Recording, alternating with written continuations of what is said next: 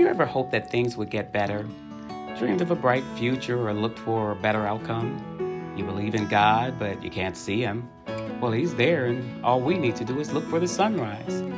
God offers us new beginnings and new birth, the opportunity to lay down our past failures. That's what this podcast is all about the coming of light. It's about seeing the sunrise and seeing a chance for change, for a bright future, and about seeing the sun, the S O N, rise. Hello, everyone, and welcome to episode 18 of See the Sunrise. Today, I want to share with you a topic that I'm passionate about because of my own experiences with it. That subject is panic. I'll be doing a free webinar on this subject next Saturday, November 7th, but I'll tell you more about that at the end of this podcast. It's not unusual that people are experiencing mental unease these days. Recently, I wrote a book entitled Caught in the Undertow God's Rescue for Anxiety, Depression, and Panic. And in my book, I highlight several biblical characters as well as mention some other well known individuals who suffer from these maladies. One individual I recall who experienced a panic attack while performing his job was someone by the name of Kevin Love.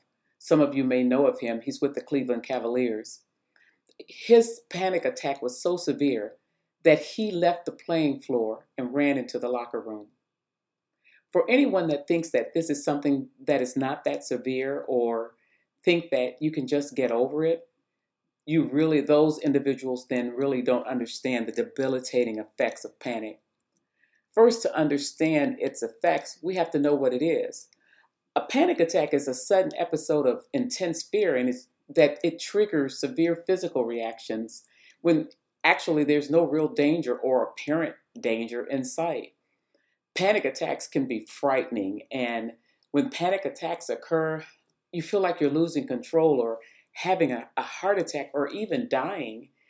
Many people who have uh, one or two panic attacks in their lifetime and maybe will never experience them again, and the problem seems to go away and maybe it's because of a stressful situation but if you've had if you've had and I have had recurrent panic attacks they're unexpected. Sometimes there were long periods of time where I lived in constant fear of another attack and that they consider is or is considered to be panic disorder.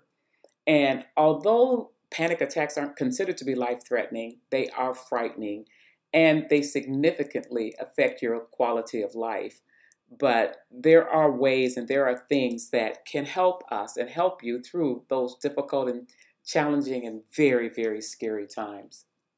Having experienced panic attacks, or I'll say panic disorder, because it lasted for quite a bit of time, and I can't really put a finger on what set them in motion. However, in my book, God helped me to identify where some of those triggers were. And now that I'm aware of them, it is helpful should they want to reoccur, and they can reoccur. And we'll talk about that some more. What I do know is that in those panic attacks or in when they're set in motion, all of a sudden there's this extreme feeling of fear or danger or doom. Um, there was an extreme fear of death I had. I guess it was because I had no control over what was going on or what was going on in my mind and my body. My heart would race, and it wouldn't be uncommon to find me in the emergency room hooked up on an EKG machine. I remember being on vacation one time and walking with my family in the mall, and all of a sudden, this whole sense of fear overtook me, and I just felt like I was just being suffocated. I'd break out in a cold sweat. Uh, I felt like I couldn't breathe, and you know, feelings that I really couldn't explain because there was nothing apparent that seemed to be causing these feelings. And my parent, my, my, my family, they were so understanding. My husband, um, my children didn't get it, but I found myself in the hospital um, a couple of times while on vacation because of that feeling of panic. I couldn't explain it to anyone because the things I feared didn't exist, but the feeling was real and it happened often without warning. I remember a particular period of time at work that my t- panic attacks were just overwhelming.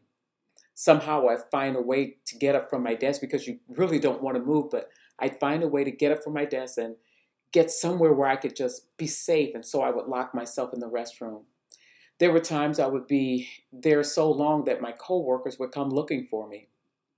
I wish I had had the wherewithal back then to tell people what I was feeling, that the, the fear that had been consuming me, but all I could do was try to run away and hide. That's probably what Kevin Love may have been feeling when he talked about his mental disorder. It uh, and when he talked about it openly, what it did was it gave others permission to say, "Me too. I've had those foreboding feelings, and now here's someone who can relate to what I was going through, and he seems successful, and he's doing all these great things, but yet he has this thing that wants to rob him of, of life and his ability to perform his job. I don't remember how long or how many years that I suffered with panic attacks, but they drifted in and out with feelings of anxiety and depression. It was the unknown that was robbing me of life and the life that God really wanted me to live. When God led me to write Caught in the Undertow God's Rescue for Anxiety, Panic, and Depression, it allowed me to look back to the seeds of this disorder, and it helped me to see the triggers that put those thoughts and fears and anxieties in motion. But not only that, He gave me examples in His Word to convey to me that I was not alone. In other words, when I looked and saw some of the individuals throughout Scripture who had some of those concerns, it gave me great peace. Hence, that's what Kevin Love's openness did. It let people know that they were not alone and that it was okay to talk about when you're not feeling okay, when mentally things are out of sorts. Now, let's be clear there'll be some who will never believe you. They'll tell you to get over it, as my parents did, because that wasn't something they were going to discuss. Or they can't understand the immobilizing effects of panic.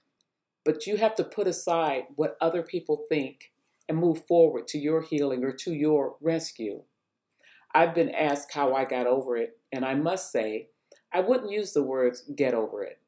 It was more like getting through it, which is why I use the word rescue versus remedy or rescue versus um, total um, healing. Because one thing with panic I have found, you can get through one situation and another situation can present itself. And some of them, some of those situations are life situations, but you've never had to deal with them before. For instance, like death or severe illness or um, children that um, cause distress. It, it, it's just many things can set it off. So I say getting through it because just because you're able to get through one episode doesn't mean you may not experience another. However, God, through His Word, provides the rescue. Just like when suffering from a cold, there are all kinds of over the counter medications, and when they're used properly, usually it will relieve you of the symptoms and you are able to return to normal health. And that does not mean that you won't get another cold. That's why it's important to have an arsenal of medicines to help you for when or should you get sick again. Think about um, COVID right now they were telling individuals to stock up on cough medicine and cold medicines and things that would treat the virus, um, basically to help toward the healing of um, or the remedy to to heal you of the cold. But it doesn't mean that it won't come back again. The scripture that comes to mind for me is John 16 33, when Jesus says, I've told you these things so that in me you may have peace. In this world you will have trouble, but take heart. I have overcome the world. That scripture alone provides comfort because what Jesus is saying is that even in the fear, even in the unknown, even in the panic, he's saying to us, He is the remedy. He's the one that can handle it, and if we give it to Him, there's nothing that we will experience or face that He can't help us get through. And just like those over the counter medicines we take for our physical ailments that we suffer, Jesus is the medicine that heals our mental anguish and disease. I am a living witness. It was when I truly, truly trusted God and when I decided to make a deliberate choice to pursue Him, then and only then did I get not only a remedy, but I also got a healing. In those times when panic wants to crop up, I know where to turn, and every time God has shown Himself to be faithful. You can have panic attacks when things are going well. You can have panic attacks because you have so many things to do that you forget to take that time to pull away, to have a time of Sabbath, to connect with your Father, to connect with our Lord. to have Him center us, to help us to develop that calm that we need. There's so much more I'd like to share with you on this subject, so I really want to invite you and would like you to join me on Saturday, November 7th at 10:30 a.m. for a free webinar. I'm going to be hosting that on the very subject of panic. It's a 1-hour webinar, so um, if that's something that you believe will help you or maybe help you help a family member or give you some guidance on helping them um, and maybe even asking them to join, there is no shame in admitting that something's wrong. And God, He's waits for us to come to Him so that He can provide the healing that we're so in need of. To attend that webinar, you can find the invitation on my webpage at MamieJohnsonMinistries.com or on Facebook, um, uh, Facebook.com, and just type in my name and type in Caught in the Undertow. It should come right up. Uh, just search for me on the ministry page, Mamie Johnson Ministries.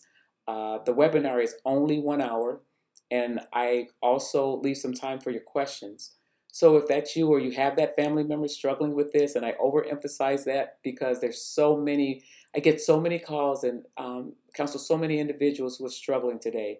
Please join me as we believe God will give you the direction and the peace you need. Additionally, I referenced my book earlier, Caught in the Undertow God's Rescue from Anxiety, Depression, and Panic. It can be found on Amazon.com. Just go to Amazon.com and type in the book title, and you can purchase it there, or you can purchase it on my ministry page, or you can contact me directly again at Mamie Johnson Ministries at gmail.com. We'll make sure you get a copy. We're living in a time that most have never experienced before, and we know that the abundance of restrictions have caused a significant amount of unrest.